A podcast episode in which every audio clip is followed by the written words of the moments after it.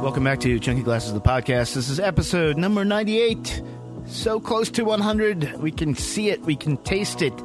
Uh, and we have no freaking idea what we're going to do for episode one hundred.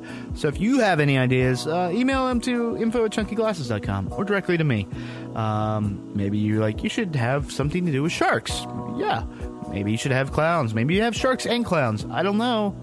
Uh, but we're pretty open to a lot of stuff, uh, not just for the one hundred thing, uh, in general. So got a good idea what should we should do, uh, let us know. Or maybe come on the podcast. Who knows? Um, last week, we finished off twenty fourteen for good, put a stake in it, talked about D'Angelo's Black Messiah because it sort of demanded to be talked about. Um, so now that that is done, we can get squarely into twenty fifteen. Uh, the, the the big releases are, are going to start coming sort of fast and furious here. You've got like already this month coming out, uh, let's see, December, Belle and Sebastian. In February, you got Father John Misty. Uh, you got Punch Brothers coming up, uh, a lot of stuff. But one of the heaviest hitters uh, I expect for this year to be is the one we're going to talk about today. That is Sleater-Kinney's uh, No Cities to Love. Uh, they need no introduction. Uh, they, when they called it quits back in two thousand six, Uh, they were at the top of their game with The Woods. They vowed to return. Now they are back. Uh, so invited Paul over, who is who is a much bigger fan than I am, I'll just say. Uh, Quinn and Tori, as usual, so the, all their first podcasts of twenty fifteen. Had, had, had a good old time. Uh, very spirited discussion about that album. Uh, hopefully get to the bottom of, of their, their lore and uh, whether or not this album is, is worth your time, or it's just sort of, yeah, you know, it's a reunion album like the Eagles. But, uh, you know, check it out, and, and you know, hopefully this discussion will help you uh, guide your decisions, your listening decisions. Uh, also on this podcast, which is really cool, uh, a band that we, uh, that I loved, uh, didn't quite make my top ten last year because they didn't have an album, but I but I listened to uh, the shit out of their previous album from twenty twelve, Tritones, talking about uh, the Trillions out of Richmond, Virginia. Um, I wrote up a post on one of their songs because I had, uh, you know, was cleaning off twenty fourteen, and I had this in my drafts for quite a long time. And uh, I posted it, and then somebody noticed that, like, hey, they got a new album coming out on the thirty-first. A couple emails later, uh, I am happy to say that we are premiering a song off their upcoming album, Superposition, uh, called Extinction Blues. Um It's sort of a rocker, sort of in the vein of uh, our, our uh, one of our favorites, Hundred Visions. Uh, heard the whole album; it's it's pretty badass. Uh, again, Richmond keeps on killing it, uh, so we're so we're really happy and uh, and proud to be able to do that for you guys. So tune in. That's about in the first uh, I don't know ten minutes of that. Uh, so if you just want to hear that, uh, make sure you do, and uh, make sure you get their album Superposition when it comes out on the thirty-first. Uh, so. I think that's enough of me rambling here in this here intro. Uh, let's get to it. This is episode number ninety-eight of Chunky Glasses, the podcast, talking about Sleater-Kinney's No Cities to Love and premiering a track from the Trillions, Extinction Blues. It happens here, and it finishes here. Two men enter, one man leaves. Nearly a two-word review just a shit sandwich. That right there is a logical fallacy.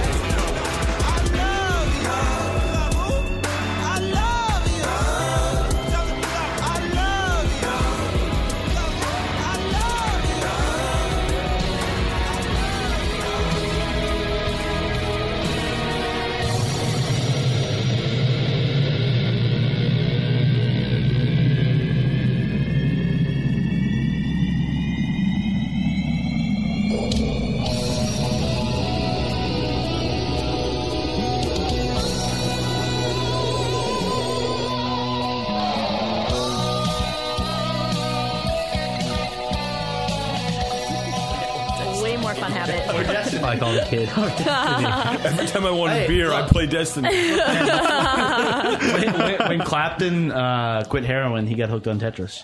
What? One of the times he got, yeah. Uh, let's not talk about Clapton. Come on, man. I'm just kidding. I'm just kidding. Do you really don't like Clapton? Yeah, what's the No, I just hate Clapton? Layla. Oh, wait, wait, wait, wait. What? That's a whole podcast in and of itself. Right, the last four minutes of Layla, are you fucking kidding me? Oh, yeah, that's... What? Kind of accurate. What? We're just at the one at the same time. All right, another podcast where beer should be involved. Yeah. Um, Quinn has a bad opinion. Let's discuss. Your opinion is yeah, wrong. We, we were going to talk about Sleater-Kinney today, but I yeah. guess not. Uh, if you guys are ready this. to roll into it like that, I guess yeah. we're good. Um, it's episode ninety-eight of the podcast, guys. We still have not figured out what to do for episode one hundred. I don't know if we're going to do one for one hundred, but... two hundred. We'll wait. We'll wait? It took you, what, five years to get this far? Um, Not even no, no, two, two years. years. Oh, okay. Yeah. Well, okay. I'm, so it's been around for five years, but, but okay. getting in, so... And we were going to blow out a bunch of podcasts, like, at the beginning of this year, and then I was like, oh, wait. If I do that, then it's just going to run right into one hundred, and I have no fucking clue what to do. Maybe uh, you should just skip it and do one hundred and one, and just save one hundred for later. All interesting ideas. At any rate, uh, we're here today to uh, talk to the, the one, the unavoidable one we were going to do in twenty fifteen. We knew about going into the end of twenty fourteen, and that is to talk about the Sleater-Kinney album, mm-hmm. uh, No Cities to Love, I think it is. Usually uh, what we've been trying to do is talk about a little issue beforehand. Uh, I don't know of any really newsworthy items or anything this week, but... One other thing we're trying to do is talk about uh, sort of feature a track by a localish, smallish artist, uh, or maybe something we're not we don't get around to writing about. Um, so I want to get to that before we get to Sleater-Kinney. Uh, and the band we're going to be talking about is Trillions. In two thousand twelve, they came out with this album uh, called Tritones. They are. Uh, See, uh, what's his last name here? Charlie Glenn is a member of Avers who made my end of year list. Uh, and uh, Quinn, like you were there at the interview, saw what they do. Uh, to say that Trillions is sort of a proto Avers, I think that would be uh, would be fair. Yeah, but they but they are definitely their a own secret thing. Weapon, maybe as you called them earlier. Yeah, no, no, no. I mean, that's the thing. It's like they're all talented musicians. It's uh, Joe Ferguson, Chris Smith on bass, Robbie King. Uh, oh, Robbie King's on bass. Sorry, um, and. Uh, You know, they have this knack for doing this really, really, uh, like, throwback pop to, like, Big Star, like, uh, the Raspberries, Eric Carmen, stuff I like think you that. Could th- you could substitute the word throwback for good. Yeah, no, no, you could. You could. And it's, like, it's something that, no surprise, like, hits my sweet spot. Uh, they, uh, like I said, Tritones was out in two thousand twelve. I believe they had an album after that. I just randomly did a tracking today uh, on a song off the Tritones, and then found out when I sent it to Justin to get edited, uh, they were like, oh, they got an album coming out on the thirty-first. I was like, fuck, really? Uh, so shot him an email and said, hey, man, uh, so we're taping this podcast here tonight. Uh, what do you got? And they said, hey, uh, why don't you take a listen to this album? And uh, what do you want to play? And I said, uh, well, how about we play a song called Extinction Blues? And they're like, okay. So that's what we're going to do. So this is Extinction Blues uh, off of the upcoming Trillions album uh, called Superposition.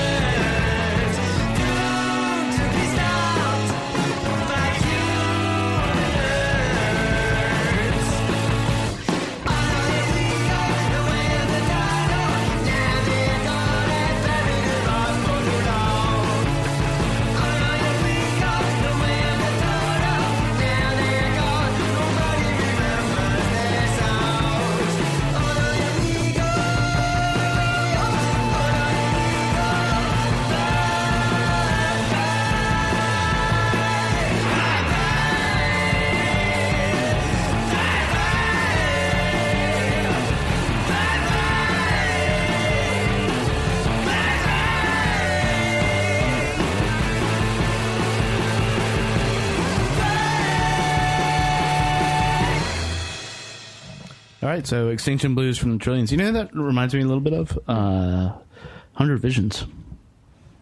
Yeah, sort of knocking it out. Sort of rocking out. Paul, what'd you think? Vocals. Uh, I thought it was all right. Yeah, uh, I want to hear the rest of the album. Yeah, um, they've definitely got some. Uh, they've got some good stuff going right there. But from that, uh, from that song, I can't tell like what the full range that they're. That that one is a weird outlier of the album. I, I will tell you after listening to it a couple times. Um, uh, where before they lean really heavily on the pop. This this they're leaning a little more heavily on the punk pop, mm-hmm. getting more into like back when Muse was actually a good band. Uh, very bombastic and stuff, and it's sort of it's nice. It's like Quinn, did you did you did yeah that agree I, with you? Yeah, yeah, yeah. Of course. I mean, what's not? There's nothing disagreeable about right. that. Um, I would totally like to hear more of it. I'm sure I will. Like, yeah. later tonight, probably. Um, but I, I dug it, and I think it's it's like one of those songs, kind of like Avers, where it's very accessible, but it's still like really good. It's not mm-hmm. like accessible. Because it's dumbed down or anything. It's just like a solid track. Yep. Which is well within their skill set. Tori, what do you think? I couldn't say anything that these guys didn't already say. Totally agree. Good, but I would want to hear more. Want to hear any context, thing. Which is good because this yeah. this is actually uh, premiering for them. They're they're going to do uh, a couple in Richmond. Uh, W N R N I think is doing one on, or will have done one on Sunday, Monday R V A Mag, and then this is going to be on Tuesday. Cool. Oh, so about you'll have four songs out there if you're listening to this and you want to seek them out. We'll put links in the show notes, and uh, and then the album's out on the thirty-first. Uh, so definitely wow. check it out then. Uh, so that's enough of Trillions, and and let's uh, let's get to let's get to the business here. Return of Sleater-Kinney.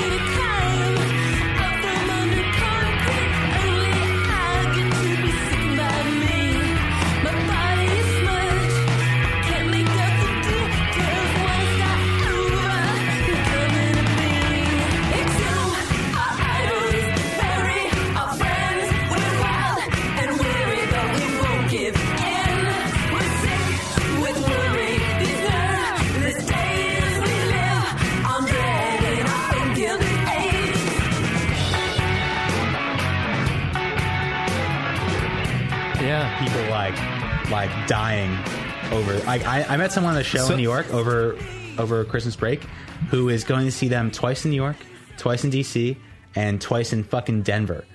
Like, like what the hell? Like, because they want to get high. uh, okay, so look, that that was the uh, that was the first single off the uh, long, uh, I guess, awaited uh, return reunion album uh, for.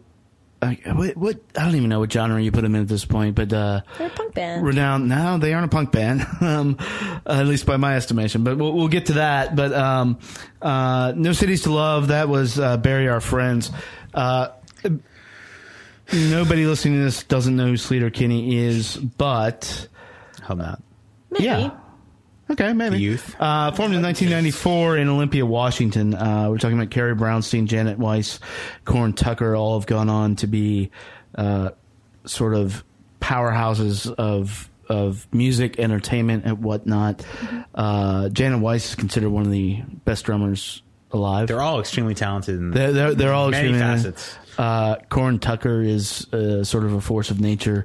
Uh, Carrie Brownstein, uh, Portlandia, you know, mm-hmm. uh, put a bird on it. Is that is that too late? Have we got? I stopped. Wa- several seasons. I stopped watching after season his, one. Yeah, first season. Um, so they put out a bunch of albums. Uh, they put out seven albums, in fact. After that, uh, culminating in two thousand five's The Woods, and then they said, "Hey, we're going to take a break." And they just went away, and it wasn't an, uh, there was no animosity. Uh, it was just like we, we need to take a break. And ever since then, uh, people have said it left a hole in indie rock, uh, and in that hole, though, filled up a whole bunch of bands, a lot like Sleater-Kinney, uh, a lot like Sleater-Kinney, um, and. Um, We saw a lot of them last year, actually, too. I mean, Savages. Very... Savages was two years ago. Two years ago. Perfect Pussy. Perfect Pussy, yeah, yeah. So I think White Lung takes Perfect Pussy. How is Perfect Pussy like Sleater-Kinney? I mean, they're not like Sleater-Kinney. We'll get to it. I think we'll they've been the, inspired. No, no, no. They are influenced by Sleater-Kinney. So, so, this is not the Perfect right. Pussy podcast. So... Going in the intro. um, so, so what, what, what was it, October or something? They were releasing a box set, and then somebody was like, oh, holy shit, here's a here's a seven-inch in there. It's like new music. Uh, I believe it was this song, and so people all of a sudden were like, holy shit, is Sleater-Kinney him back? The answer was yes. Uh, didn't have to wait long either, because uh, they put this together, and then it came out uh, today, if you're listening to this today. Um So that that is sort of a brief history of the band. Uh, they are, uh, I think everybody has, like Quinn, you were saying, there's there are super fans and there are super fans of this like band. Scary super fans. And and it, it is is the podcast I have actually been most dreading because it's really hard. I know for some people in the room to be objective about this. Who needs objective? um, but uh, so. So what I want to try to do is th- there's two things to talk about with Sleater-Kinney. One is obviously the album, and one is what Sleater-Kinney means in twenty fifteen or what they meant ever. Where do you guys want to start? Let's start with the album. album. Let's let's okay. like, All right, Paul, like, let's go. Let's do that. What do you want me to say here, Kevin? You already set me up. So. No, I, I absolutely did not set you up. No, this album, this album's great. I mean, uh, I think it sounds different than uh, than a lot of their earlier stuff, but it should. When you take uh, ten years off and people are at a different position, I think they're um, they're three women who really know how to play together. I think they're playing to each other's strengths still. The lyrics are still really strong. I think there's um, there's less obvious are anger. They, they are. There's less obvious anger and urgency than there was uh, than there um, was before, but there should be because you know we're each, they're each at more considered places in their lives, and I think that the uh, the album shows a natural evolution for the group and feels necessary, even though they've been off for ten years. Mm-hmm. Do you? Uh What about the hype surrounding this release? What about it? Does it live up to it? I don't even know what you mean by that. Well, this is this is this is the musical Jesus in some senses. No. I don't know if the hype was that big though. I, I, well, I mean, you on on this very podcast said like until we talk about the obvious best album of twenty fifteen. Yeah, for me, for me, I I love this album. I also say things like that because I know that it gets a rise out of you. But um, touche. But uh, no, I, I I think for me this lived up. It probably exceeded my expectations because anytime you've got a band coming back off a layoff. Even if it's uh, a band like Sleater-Kinney that didn't look like they needed to get back together because it's not like anybody was hurting for money or exposure mm-hmm. out of the band. Um, they weren't being pushed back together by ungodly sums of money being offered to them, even though they're going to sell out their tour. It wasn't like there was a record company that came and gave them a Led Zeppelin, you know, tour for one hundred right. million dollars right. type of type of offer. Um, they just they're friends who continued. They, they they continued to be friends while they weren't a band, and they decided they had something else, something to say as a band. And I think that uh, they're continuing to, to do good work here. I I really enjoy the album. It's so much more tame than I thought. Jumping up and down, it's great. I mean, it's it, but it's but it is so different because you go back and listen to uh, to just like the pure rage off of uh, off of One Beat, uh-huh. um, and even coming through the through the woods, there were you know just so much Bush era rage. And I think that this yeah. is like this is something that's simmered. This is uh, this is ten years of consideration. This is people coming back and. Uh, And thinking, it's and a more talking personal and, album, and wor- yeah, and yeah. Mm-hmm. working through some more some mm-hmm. more complex issues. It's not something that's been fired off in a few months. They said they've been working on this for two years, mm-hmm. so yeah, yeah, cool. Quinn, what, uh, so I came into this as not a huge Sleater-Kinney like fanboy uh, here, uh, maybe unlike Paul, I guess. Um, I just like I had I had heard their music before. I had listened to. Um, Dig Me Out, especially, I was really, I was mm-hmm. kind of into, and I heard The Woods, and you know, here and there albums, but I never like really had been a huge Sleater-Kinney fan, and I put this album on, and I really enjoyed it. Um, I thought that the first track that really jumped out at me was the title track. Um, which might not be the most substantive track I th- on the album. Mm. Um, the lyrics aren't exactly like these overweight, like heavy pol- political tones. At least I didn't get that impression, but yeah. I, I, I, I, and I enjoyed them. The like sonically, I very much enjoyed it. Um, and I think that, as I said, I commented kind of a few minutes ago that it's a much more personal album. Like the song No Anthems, um, seems to be like, seems kind of this like personal reflection on their older songwriting, um, where like they, they're not right. They had never, they had never written like, you know, a Bruce Springsteen anthem. Right. But they, ha- their songs were inherently political and inherently like could had that kind of anthem tone, at least some of them to me. Um, But I, I, I as as a, as a really not a big fan, I enjoyed this record a lot. I think it tapered off at the end with like "Bury Our Friends." Uh-huh. Uh, some of the riffs that I really were was engaging with in the first half of the album, I was kind of like, I wasn't digging as much, especially because I think that I felt I just felt like I'd heard a lot of the stuff in the late and the right, second half right, of the album right, before. Right. Um, but I, I'm a fan. I think I, I like I will be listening to this record for a while. For the rest of the year, hopefully, and I and I hope it makes my, my top my top list. Let's play a song, and then we get Tori. You talk about it, and then we're gonna. It's starting to overlap and bubble up into like the importance of the band, which we'll get into, because I think the conversation about the actual album is pretty easy. I, I'll even agree with you guys. It, it's a fun album. Yeah, uh, it is, uh, and I say that as somebody who is not a Sleater-Kinney fan. Uh, but uh, what song do we want to hear? Do No Anthems. No Anthems. You want to do No Anthems? Yeah. All right, let's do it.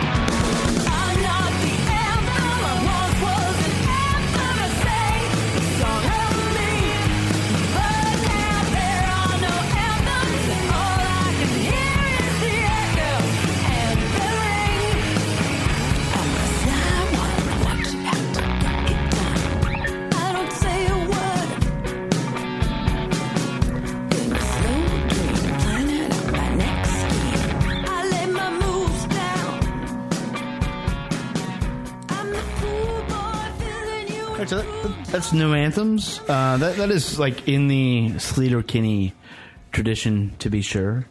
Uh, Paul, you were saying in the break that uh, it, the difference is uh, a sort of the tightness of the structure and whatnot. Normally, you'd have like Carrie Brownstein just screaming over that before, and then this is yeah, and and not screaming in a bad way, but I feel like they, they kept the structure going for uh, for a lot longer in a, in a more uh, subdued fashion. Yeah. Than they had in the past, and there's pluses and minuses to that. I think it works in the context of this album. Yeah. So Tori, mm-hmm. super fan, fan, uh, fan, not okay. super. I would say I kind of came to the band late in the game for like an angsty female, which is unfortunate. I feel like I really, if I had been listening to Sleater-Kinney instead of like Good Charlotte when I was thirteen, God, my life could have been so much better. But um, I. L- like the album, it's great. I agree. Um, it's not great. Like it's not like outstanding. Like oh my god, yes. Mm-hmm. I'm not being very eloquent here, but it's because I'm still having a hard time like grappling. I think with the album and what it means. I think that anytime you have a reunion album like this, there's so there's there's pressure on the artist. Whether or not they play into that pressure is like totally up to them. And I think, as we've discussed, it sounds like these women could fucking care less about what other people think. They just right. made the album that they wanted to make as three friends and three musicians, and they clearly did that. Um, so I applaud them for what they've done. I find it funny that I find it funny that there's a song of no anthems, because I feel like there are anthemic songs on this album. I think uh, Bury Our Friends is an anthem. I think it's an anthem about um, growing up and kind of coming to terms with your age, coming to terms mm-hmm. with like differences in your life. And especially, you know, ten years between times like playing together with these guys, you know, and I think one of the reasons why um, they kind of took a, a break, called it quits, whatever, is because, was it maybe Janet? Somebody had kids and like didn't want to be on the road anymore. So like, can you imagine like what that would be like? So I think that what they've done is exactly what like the band growing up ten years should sound like. Um, but it, it didn't like, I, I don't know. It, it, so, it, it didn't like jump out at you. It didn't yeah. jump out at me. I right. really liked Bury Our Friends. I really liked No Anthems. Um, so No Cities to Love is like title track. The title track. Mm-hmm. Sorry, yeah, I'm talking about the track. It's a danceable like, song. It's a danceable song. The music video I have issues with. I think the music video is kind of stupid. So, Carrie Brownstein. Into part two of our conversation. Talking about, yeah, like. Carrie Brownstein is, oh, sorry. Fameless, and you're going to get all your famous friends to, like, sing in this music video with you. What is that about? Yeah. And people Carrie seemed to like it when Jenny Lewis did it. Mm. I didn't like it. Yeah, but you didn't like anything. I haven't liked anything since so. Rabbit Fur Coat, so. So, Carrie Brownstein's on the record in a bunch of articles saying, like, we try to make a record that's like with as much urgency, urgency as our like as if we were making our first record. Mm-hmm. And in that respect, I don't think they succeeded. Um, I don't think that this has like yeah. the yeah. kind of I don't think I don't think anything they could have made ever could have. Oh. Um, yeah. But I, it would be really weird if they had created something that was as urgent as their first album, mm. or that sounded like their first album, because they didn't play as well then, and they weren't recording yeah, in the same yeah, situations. Yeah. Well, well, it's also the narrative of any band that they, whether they come back or whether they've been doing it for like twenty or thirty years. Like, uh, look at what R E M's last album, like this is the greatest thing we've ever done, you know, and it's like it clearly was not, and this clearly is not. As far as reunion album. Go, reunion albums yeah. go, this one is great. Yeah, it's no Indie Cindy. What is that? The, Pixie, the, the Pixies oh, twenty fourteen yeah. album. Oh my god, I forgot that happened. Yeah. So, I'm sorry, so I'm did sorry everybody except, uh, was it Stereogum put it in their top fifty? Oh, pff. Yeah. Okay. So. Um, sure. Oh, Stereogum. Huh. Yeah, and, and, and, and all of that actually gets... If you're if you're if you're done, Tori, like uh, you may speak. Kevin. I, I may speak. So I mean, here's the thing. I've said I'm not a fan.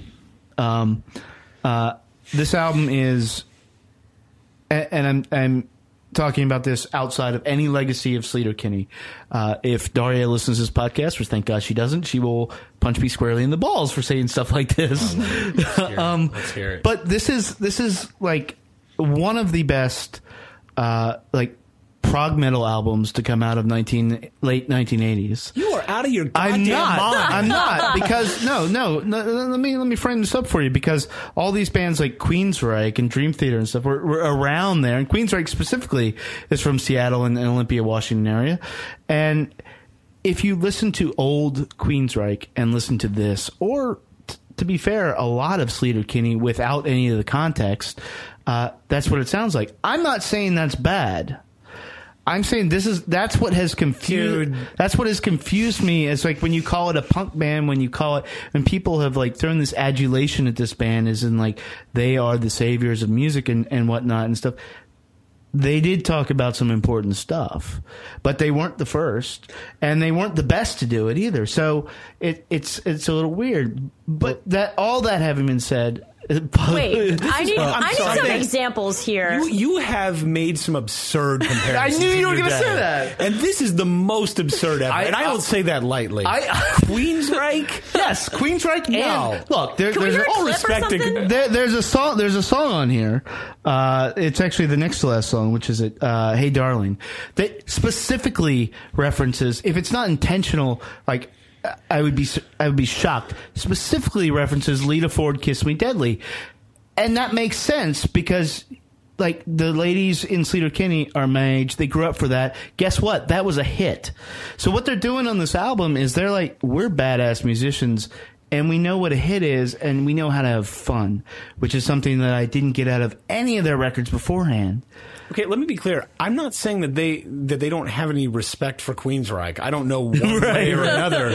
But cherry picking a lyric from one song and then drawing a larger comparison, that I'm not cherry picking. I'm not cherry picking. I'm not cherry. I'm not that's reasoning from, reasoning from the specific to the general. No, right I, I, I'm not. Cherry, I'm not cherry picking a lyric. I'm cher- I'm, I'm talking about their entire sound. No, that's wrong. Um, it's not. It's, it's wrong. not. Yeah, that's if wrong. you it's drop wrong. Jeff Tate no. over any of this, this is this is wrong. This is not. This is not correct. Look, man, my ears. Like, I'm not. I'm not offended by this. I just, it's just wrong. Okay, okay.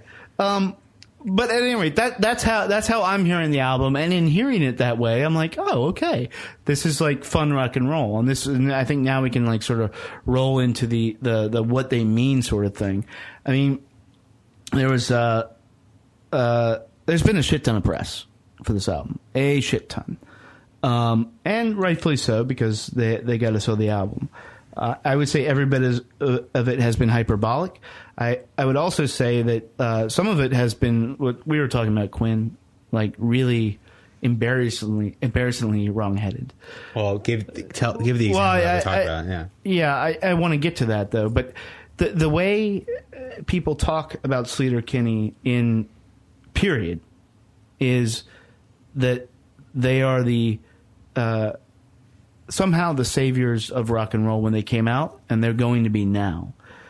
And I haven't seen ev- any evidence. I mean, Paul, can, what can you tell me the evidence of, of, of this? I've and never, I've never made that claim. You haven't, but you know, you know. No, I've, I've never heard anybody make that claim.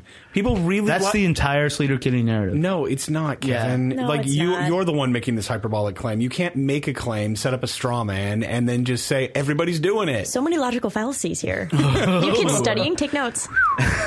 Like, hey, hey, look. I, okay, I here, here's a quote. Here's, okay, here's a quote um, from uh, the Jessica Hopper, which the thing we're going to talk talk about is like, um, what publication see. is this? This is in Pitchfork. Oh well. Should I not read it? No. Pitchfork, the most influential music blog. Like for for what good do you or mean? Bad. What is the Rolling Stone then? Well, even even the first line, Sleater-Kinney didn't mean something; they meant everything. To a lot of people, to a lot that meant of people, a lot. They did. Like it's, I, I don't think that you can take issue with that because all right, that's let a, me, especially that's a personal. It's a personal. Let opinion. me let me pose this scenario. All mm-hmm. right, you are like a young woman growing up, and like you turn on the radio, and you like do not hear female musicians unless they're like pop stars, like. And you then can. all of a sudden, that's that's not the thing. In nineteen ninety-six. The well, fuck you can't like. You, You can't if you don't want to do your homework. You can't, but like, it like there's so many examples. Well, for me, the way I see Sleater-Kinney is that they talked about a lot of the same things more radical and hardcore bands like Bikini Kill mm-hmm. did, bands did, but they did it in a way that was more accessible. A little, like, yeah, and and that was really important. Yeah, like this isn't like they're like they Sleater-Kinney like had values and they it, mm-hmm. that. comes through in their music, but they're not like Kathleen Hanna, like, you know, I don't know. It's not as it's not as radical or as in your face as as those kinds of I bands think it were. is in different and that, ways. And that's in, because and, like some guy in a suit is never fucking gonna listen to Bikini Kill, but he might hear something from like the like the self-titled album, the, their first album in ninety-five. Like the first like three songs off of that album are like all about sexual assault, and it's all like directly addressing mm-hmm. a male listener like personally. Sure, no, I'm saying I'm not saying it's not as important or the issues aren't there. I'm just saying so, it's that the style in which they chose to present it is more accessible right. to yeah. a mainstream and, listener. And so, to yeah. your point, Tori, though, is, is that what it is? Is because like I and I, I obviously don't have the means to do a study, but I, I am very interested in to see how many people are listening to like Sleater-Kinney or like that's a punk band and whatnot and stuff, but don't listen to any other punk. I know you do, but but there's a lot of people that are hearing this like this is what punk is, and then, like I hear it, and Paul, I'm sorry, that's what I hear through their entire catalog is this late nineties like grunge, like metal, like and. And it's good, but the thing is, they they change. Like their their early albums, the self-titled yeah, album, the self-titled album was is, raw as hell. Yeah. And even when you get to Dig Me Out, like you're not hearing grunge right there, but it's it's cleaner than most punk is. Mm-hmm. But it's not as clean as some of the stuff that people call punk right now. But it's accessible. Then they point. then they kind of hit. Look, I, I love I love Call the Doctor, but like they hit a little bit of a lull right there trying to figure out where they were. And then, frankly, nine eleven and the Iraq War happened, and you get One Beat in the Woods, and they closed out on a really high note because it brought the urgency back. Right and there. The Woods was where I actually came around to him because I was like, this sound is is more accessible because I, I, I'm not going to listen to something and be like, oh, this is punk. I'm well, gonna, frankly, I, I think I think One Beat is better than the Woods. Maybe, One Beat is yeah. uh, like that. If you want to talk Daria about urgency right there, that yeah. right there, that's their album. Yeah, I, I, I've always I'm always going to have a you know a soft spot for Dig Me Out because that's what I was introduced to them on, and I mm-hmm. love that album. But if you're talking about their their musically their best and most important album, I think it's One Beat. I wouldn't say that like if this was their only album, yeah, they wouldn't be a punk band. But I looking at their whole discography, they're a punk band. They're and like I, a punk I, band that's like. Not losing their edge, but like softening their edge. They're like pointing their edge in a different direction. Well, th- this album is pop. This album is poppy, and this album is slick, and this album. Yeah. I mean, it's produced by the same one. Uh, same it's well guy. produced. It's definitely well produced. Yeah, th- it's it's the same guy. His name's uh, Dave Fridman. Uh, he he's actually plays in the band Mercury Rev, if you guys remember them. Uh, but amongst other things, he he produced Pinkerton and Yoshimi. Well, that's I mean that's great. That's, that's a great. Uh, and he also did The Woods and brought them into that. And and but that's the thing is I think exactly. What was just said um, is correct that if you've been around for twenty years, if you sound or are trying to sound like you did twenty years ago, mm-hmm. then that's wrong. Um, unless your name is off, you're not pulling, you're not pulling that. It's Look, not going to work. I like, think I think that on that point, if this album came out in two thousand eight, it would have been a natural progression from The Woods. I don't think this is like it's not like the ba- the the, mm-hmm. the the mythical punk band coming back after a certain amount of time and like releasing this like fucking terrible album. It's just like this is a natural progression of their work that feels good to me at least, yeah. and like is not a far cry from where they left off. And honestly, I, th- I think it feels consistent with uh, the work that they were doing in Wild Flag and that Corin Tucker was doing with her band. Like, I think that I, I think you can listen to the Corin Tucker Band's albums and you can listen to Wild Flag and you can say, okay, I can see where they were working some of this out and then bring it and then bring it together. Especially since those were also awesome albums. We still haven't sort of addressed the question of like the super fans that Kevin mentioned, which I do super, agree. Let's address that. Exists. Let's hear another song. Yeah. Uh, you guys want to do Fangless? Because yeah. that was your yeah, favorite. Yeah, yeah. So let's do Fangless. That's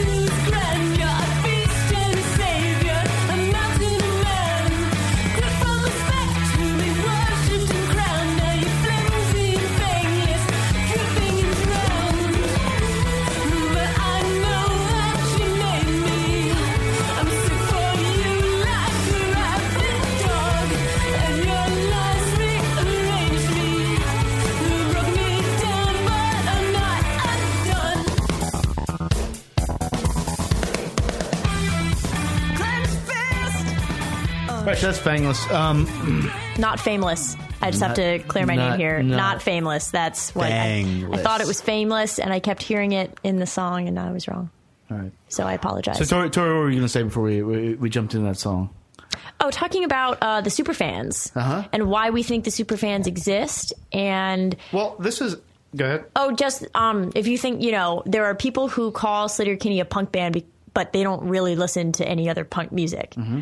And I think that there are going to be a lot of, like, you know, thirty-five-year-old, forty-year-old women, no offense, like moms on the Sleater-Kinney tour yeah. having a fucking ball. So we make we make a lot of jokes about dad rock. Right? Ooh. There's a lot of dad rock jokes. Oh. Is this... Mom rock? Is, cool is, there, mom is rock. there a mom rock joke brewing here? Oh, uh, I don't think it's a joke. No, uh, I think... I, I actually... Doing. I actually have this theory about this band that I think there are a lot of men, like, not you guys, I just, for some reason, have this, like, thing in the back of my head where I feel like a lot of men like this band because they have some, like, weird infatuation with, like, three really talented, attractive women. So that's what I want to get into. All right, let's talk about that. Right. I'm glad so, I'm not crazy. There are so, parallels no, you're in not other crazy. bands. So, so a big thing about Sleater-Kinney, and, and this is this is really the question that bothers me more than, like, than what I, I didn't articulate well better, is, is why people think they were so important. Um, because it is three women rocking out. A quick search of the internet, you are hard-pressed to find any description that doesn't end with, like, one of the boys, going back twenty years now. But isn't that just bad writing? It's well, yeah. Yeah, no, it is. No, it's it's bad writing. I, I, I'm just pointing out that it's out there. Okay. In, in the Pitchfork thing, for example, uh, written by Jessica Hopper, uh, who is a renowned uh, feminist rock critic, Uh, was part of the Riot Girl movement and whatnot, uh, wrote a book actually called The Girl's Guide to Rocking. Uh, has gotten a lot of flack.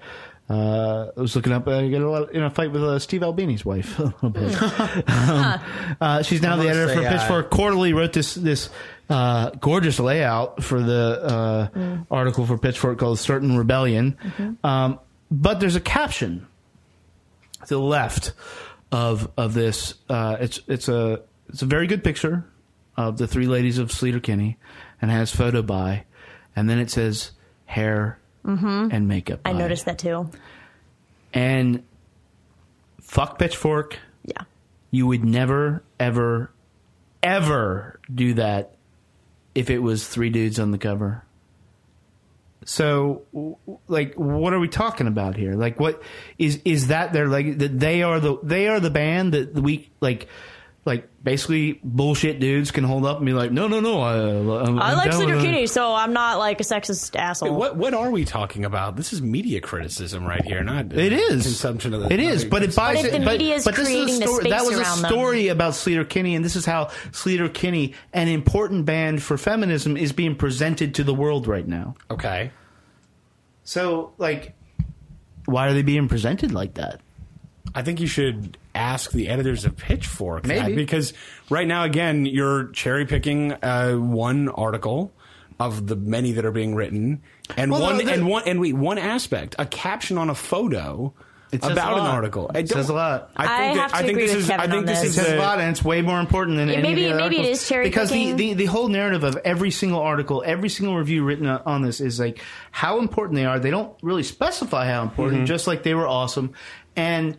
That now they're back, so they're important again. So what what am I supposed to be like, okay, what are they standing for? And then I see that, and I'm like, oh, so well, fuck. I, I wonder if this I, is – if like regardless of what Sleater-Kinney's – like the three members of Sleater-Kinney's, their intention is, is it like – if is the media's intention and their intention to introduce – a whole new generation of fans to their music, or is it to give something to the older fans, the super fans? I think it's neither. You don't no. think, I think it's just the band wanted to do something for themselves. I don't think they no. give a shit with their fans. And, and well, I hope no, so. That's not true because they hired the biggest P R company in, in the land. I would hope so. So they care. But but it if like it doesn't matter though. But this album would does neither of those things. This album doesn't appeal to like it doesn't Um, feel like it's intentionally appealing to a young crowd, but Mm-mm. it but if they were no. trying to appeal to their old fans, then they wouldn't have made a record that sounds like this. So that's why I think that they didn't really give a shit. Mm. That's kind of what I'm thinking. Yeah. You're talking, you're talking about the initial. So look, I mean, they're, they're on a label. They they have to produce. So I mean, you're you're you're probably right. But someone at some point made the decision that like, here's the Sleater-Kinney legacy, and we have to produce this like this. And so, and, and like I said, that's just my question. Like I am, I'm confused when I see stuff like that. When I hear the same, like essentially review repeated again and again and again, that isn't necessarily about the album, but it's about what Sleater-Kinney is, like what they are and what they're supposed to be. Because I am fine with, and I think it's very important that bands sh- should exist, like arguably this, that talk about the important things they've talked about, but. Um, if it's just like a if it's just a shell game and it's just hold on, I'm I'm just trying to see who you are thinking is responsible for this because I I'm, well, I'm I don't know that's because if your position is they're big enough where they control their own image, then what you're doing is critiquing the way that they're presenting themselves, which comes off as somewhat paternalistic. And if you're saying that someone else is, is creating the image for them, mm-hmm. then what are you saying about that? I'm saying. When you make your product as an artist, mm-hmm. you either have complete control of how you sell it or not. Mm-hmm. Most artists, it's pure entertainment. Sleater-Kinney has never been considered pure entertainment. They have been considered an important political band, important to young girls growing up, like you hearing them when you're a kid, Daria hearing them when you're a kid. And so then what does it say if, you know, this thing is important to these causes, has a caption like that, and the same narrative. I think what it says right now is that we have a tendency to, uh, especially nowadays, blow up something as small as a caption into a two thousand word think piece. I mean, is the next step going to be uh, going to be going into a cycle of response and reaction like we saw about uh, you know every episode of Girls during the season? I, like, I kind of have to agree with Paul here. Ridiculous. I, like, I, is it is it bullshit that that caption was included? Yeah, would it be included yeah. if men if there was like fucking like I don't know pavement on the cover? But that's also because no. men just don't have their hair styled or wear makeup, or just oh, but they do they in do. a lot of cases too. But what yeah. about, yeah. they absolutely do. And, what, and like, in like a rock magazine, throw, I think they do. Let me just throw a hypothetical out there. What if the response to this is we think that the people who do our styling don't get enough credit, and that frankly these are like the unsung. You know, the unsung heroes of the P R game right here. Then we all get Then it's just simply an awkward time to bring that up. Then, uh, no, you're right. But that's the thing yeah. is I, right. I have as much basis for thinking that as you do for thinking that it's something insidious and political and says I, something well, and also, says something well, about the way they're being how do, how do we know that like the band isn't really pissed about that? How do we know that they didn't write a letter right, back to? Right. I don't think it's like, insidious. I, I just think it's like. One thing doesn't like match up with the other. I think reading something into Ooh. a caption without any additional information I, yeah. is I not. Think, I think we're reading a little too much into this. Okay. I think it's. I do think it's kind of bullshit, but I also think that it's. I don't know. We're I think also that, sorry. Go no. Go ahead. Well, we're also assuming that these two like phenomenon phenomena are mutually exclusive, and mm-hmm. who says that they have to be? Like, why is it that you have to be like? A kick-ass feminist punk band, but you can't give a shit about who does your hair and makeup. That's, That's exactly. the bottom well, line. True. Like, isn't isn't is being a kick-ass feminist punk band about doing whatever you want or like yeah. being empowered? It, yeah. Right? Yeah. It. I, it's and so if, troubling. If, if, you if, can you can attack this from like every angle. You could say like they're empowering themselves because they'd be like, "What the fuck? I look hot," and then you could also say the flip right. side of like, "Why should that matter to you?" And that's like the root, I think, of. Everything that we're talking about is in like depending on de- and, in all media. Exactly. Like yeah, depending on your perspective, totally you could see that as like, like an, having an oppressive root, or you could see it as like an empowering root. And, and Paul, I know you keep trying to say like the, the, they, the, you disagree with them being held up as this like paragon of this, but they are held up as this paragon of this. It's not that I, it's not that I disagree with them being held up as a paragon. Cause I think that they're an important band. I think that, there's more nuance to it than okay. is being than is being put forth, and I also think that overblowing something like a caption without any kind of uh, additional information mm-hmm. is like taking a line from a book and writing a thesis on it without any without any context. Okay. It's not mm. it, it, you just don't have anything to go on other than you know your own.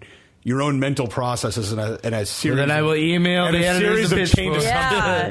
And be like, what the fuck, gentlemen? It could also just be like a contractual reply. thing um, with like Pitchfork and whoever they're like. I, I've I've never seen it in a single whatever.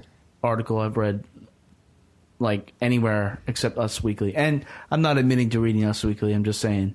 It all comes out once now eventually. Um. But yeah, I mean, so so you know that that is so so. Paul, though, in, in your mind, what is the the legacy, the importance of Sleater-Kinney?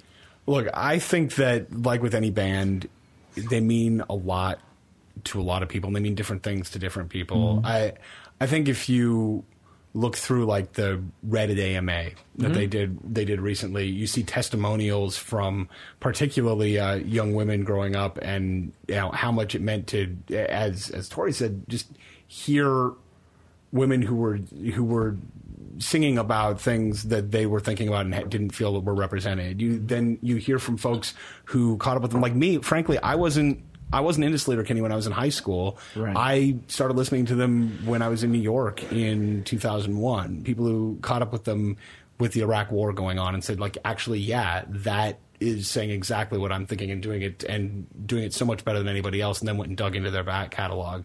I think that they I, I think that they've continued to to grow and address the times through a very tumultuous twenty years that they've been in existence, and that if you catch different people who've picked up on them at different times, they've meant different things. Okay. And that's part of the beauty of the band, that they aren't frozen in amber, that they've managed to uh, they've managed to develop and improve as they've gone along. Nice Jurassic Park plug. Nice. uh, do you think they're one of the best bands of all time? Of all time? I, I mean, no, I, I'm, just, I'm, I'm asking you. You like? Uh, do you think they are one of my favorite bands of all time? Okay. They are one of the bands that I go back to their back catalog the most consistently and listen to their albums. Um, you know. If you, it would depend on what kind of a list you're giving me. Are they one of the top five bands of all time? No. Are they one of the top one hundred? Yes. And then we can start. Let's uh, do it by like twenty fourteen terms. So top five thousand bands. Yeah. Top five thousand singles. The top five thousand bands I heard in the last month. uh, yeah. So that's part of the uh, transition of the site to all listicles.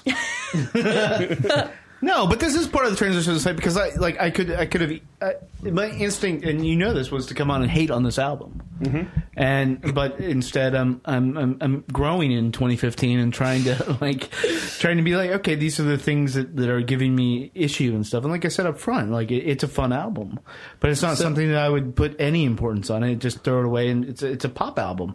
And maybe a final point, and I'm hesitant to kind of bring this up, is that you were a huge fan of the Ex Hex album. I am, and, and I was just about to say this. And it's like maybe it's an un, maybe it's like bullshit to like even bring this up in the same podcast. It's not, but like Mary Timony and Betsy Wright and these, they run in the same circle. Like they're they were they like came they came to like their artistic. They like created their like.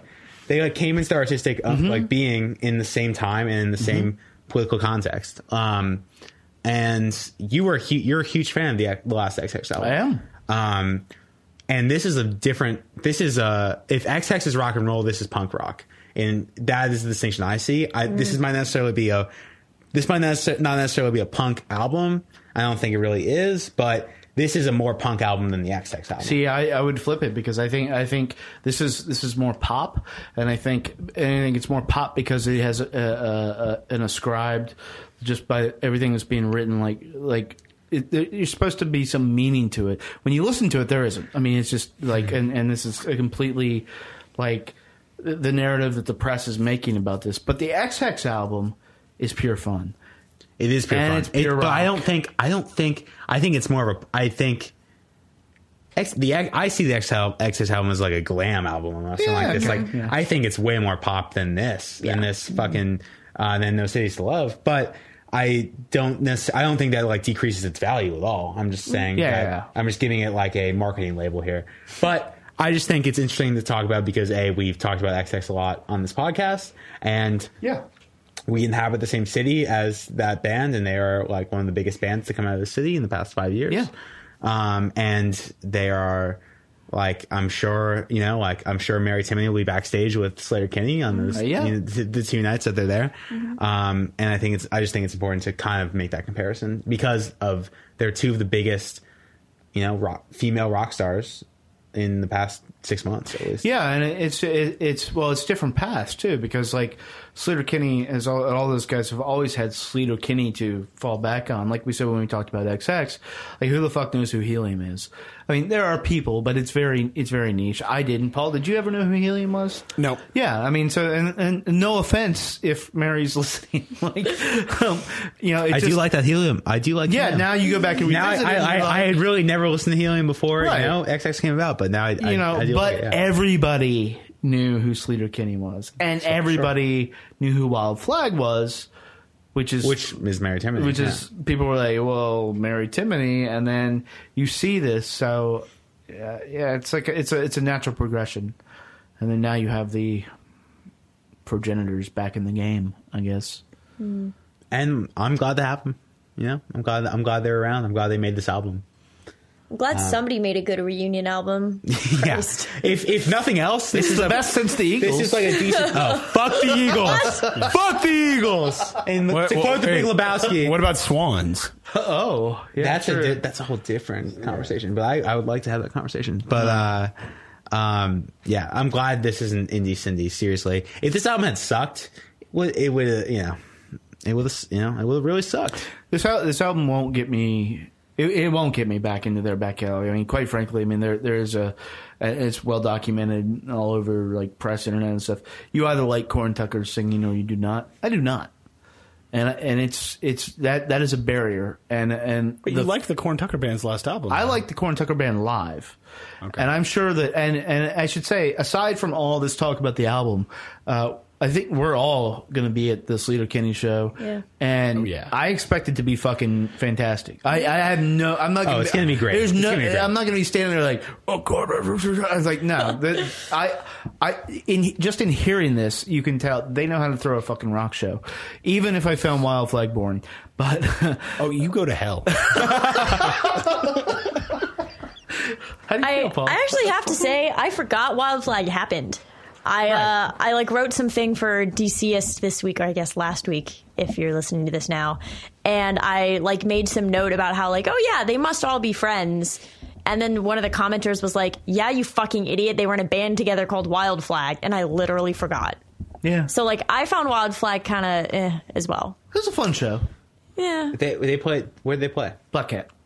They cool. played nine thirty Club too. They, they had what? One album, two? One. Just one. One, just one. That was that. The, the that was part the, of the thing. The, the problem, the, the problem I had, at least with Wild Flag, was that uh, the show was fantastic. The album was mm. made my much, top ten. Much, yeah. I, I like the album as well. I'm a fan. of uh, You know, uh, sort of much like this album. I, you know, it is it is a good uh, it's a good Queensrÿche album. Oh, shit. Something Sorry, break all the bottles on Kevin. Something else worth mentioning, and I don't know how this happened. I assume it was like, you know, Sleater-Kinney induced. Is that they're half of their tour? They are touring with this rapper called Lizzo. Yep. Who is dope. She's like a female M C from Detroit. And if you see, if you come to the D C shows, you'll see Lizzo. Like she's playing the, both D C yes, shows. Yes, she is, and she's so much fun. Like a really nice person. Follow her on Twitter. She's funny as hell. And so again, like that must have. Like in the question of like, was it like a personal total control move? Was it like a P R move by like some overlord P R company? Mm. I kind of feel like that was a Sleater-Kinney move. I don't know why, but like it probably was. And I, it probably was. Yeah, I, I kind of, I just have, I don't know why. I just kind of have this hunch that they like heard her or they saw her coming up and they were like, oh my god, she's awesome. Wouldn't it be so cool yeah. if she played with us and, and, and should- instead of X X? Like, come on. Like that would be. Oh, we're that starting that rumor. Like I, I know why. Oh yeah, Kevin. What, what, what is this you heard on the street? Like you heard no. on fourteenth Street. I can't even come up with something. We're gonna start a bad rumor about the uh, X X Sleater-Kinney beat. You saw Mary yeah. Timony at Saint Vincent last weekend. Everybody slept with everybody. They had an orgy that went bad. Oh, Jesus, man, I wouldn't have gone there. Yeah, um, I wouldn't have either. But I'm glad you did. All right. We are the rumor mill, are we not? Uh, I thought that was our shtick. Uh, yeah. So. Um, I guess that sort of like uh, wraps up like talking about this album. I mean, yeah. It's not, not I had something that I was going to say about it, and I just slipped my mind. So, uh, well, we're going to use whatever to- that one thing is to like extrapolate all of your ideas about everything. We're going to cherry pick this one idea, I, I, and we're like just going to yeah. I like it. Yeah. Uh, so, Paul, what do you think? Yeah, buy it. God damn it. Yeah. Quinn, buy this shit. Like, I mean, I, I didn't buy it, but I'm gonna buy it. I want, I like want this record. Um, I'm gonna listen to it a lot the rest of this year. Tori, I already bought it, deluxe edition, colored vinyl. Whoa, what was in the deluxe edition? Oh, it's just like extra colorful.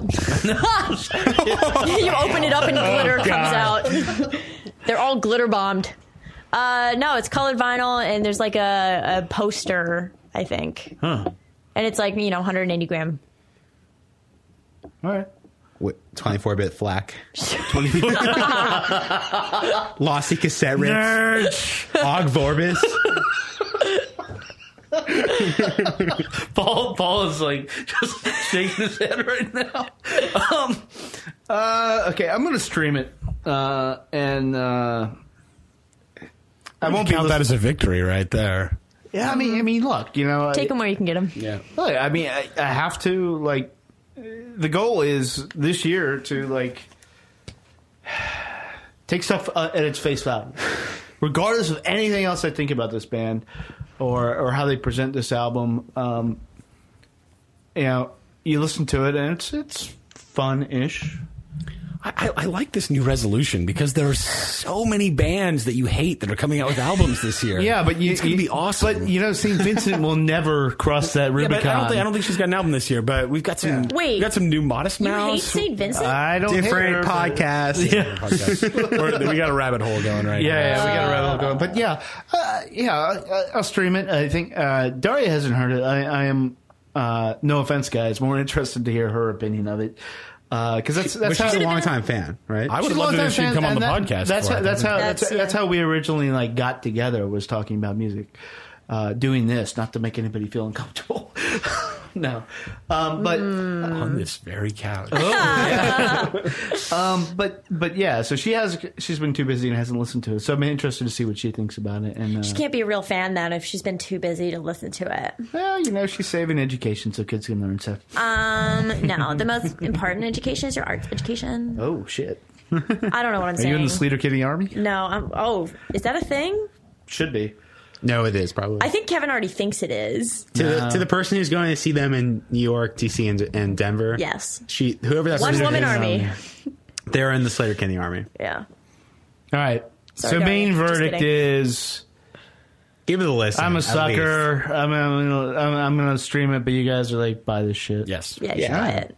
All right. So that's about our uh, podcast for uh, this week. Thank you guys for coming down to the basement. I hope you enjoyed the food. Yeah. Uh, and then uh, coming up, we have a few. Actually, I think this is the first time you guys have been here in twenty fifteen. So true. Last week was awkward and sad. A lot of the albums are uh, popping up, though. I had nothing to say about D'Angelo. No? No, just nothing. You and me both. All right. Kids. um, uh, but coming up, we got. Uh, do we want to talk about Belle and Sebastian? Do, oh, do you want to do that? I mean, I would like. I would like to do that. Do you, Paul? Do you want to talk about Belle and Sebastian? I, I can if you'd like. Do you to. want to though? I have you listened to? I it? haven't listened to the new album. I okay. need to give it another listen, but I am a okay. huge fan of a lot of their older albums. Okay, and I would like to. I, I feel like I could. I would like to talk about. I guess album. we're doing this. Maybe the Father John Misty too. Oh yeah, no, no. Father John Misty is is, is in the is in the thing. Uh, maybe a Pond album coming up. Uh, yeah, Ugh. yeah. we'll, we'll see. Decemberists. Any votes? No? I like it. Mm. Yeah, I'd talk about it. Okay, all right. Fuck you guys. What? Okay, I'll talk about it by myself. I don't know. I'll talk about it. These are all I'll, these I'll are all bands from my youth. Yeah, it's like I know. Just just just when you thought we got over twenty eleven, we're yeah, back. Yeah. twenty eleven. Right. This is like we're, we're talking like late nineties. Yeah, late stuff nineties. Right here. I, I'm going. Like, uh, oh, are we going to talk about Tiger Milk? Oh, no. So all, all that and more. They're on tour. All that and more coming up on Chunky Glass of the podcast. I think actually we'll end up talking about the Trillions album. Avers is going to have an album out this year. Uh, Modest Mouse. Let's get them down. Uh, Modest Mouse. You know, I'll mm. talk about Modest Mouse. We won't. It'll be the same conversation we just had. Pile. P- Pile's coming out. I'll talk about Pile. We should. Uh, yeah. Um, yeah. So we should talk about the fucking Pile album. I keep telling you fuckers, like, tell me what to talk about. All right, uh, we're gonna talk like, March third. It's like you pulled the string, and I'll just go. We're gonna do an early March podcast about Pile. Okay, it's gonna happen. All right, I'm, I'm psyched for it. Is it from your house? Yeah, let's see my house. That'd be so fun. All right. Right, you heard it here first. All right, from Pile. Um, Father John Misty. That's going to be awkward. Why? Um, I mean, it's not going to be that awkward. Okay. All right. Uh, yeah. So, okay. Good. Some some might call him the Bob Dylan of our time. Oh, shit. I'm just kidding. I'm just fucking saying that. Yeah, I saw one guy on the internet. All right, this is over. Let's end it. All right, we good? Yeah, all right, we'll so talk good. to you guys next week. See you guys. Oh. Side by side, we had love to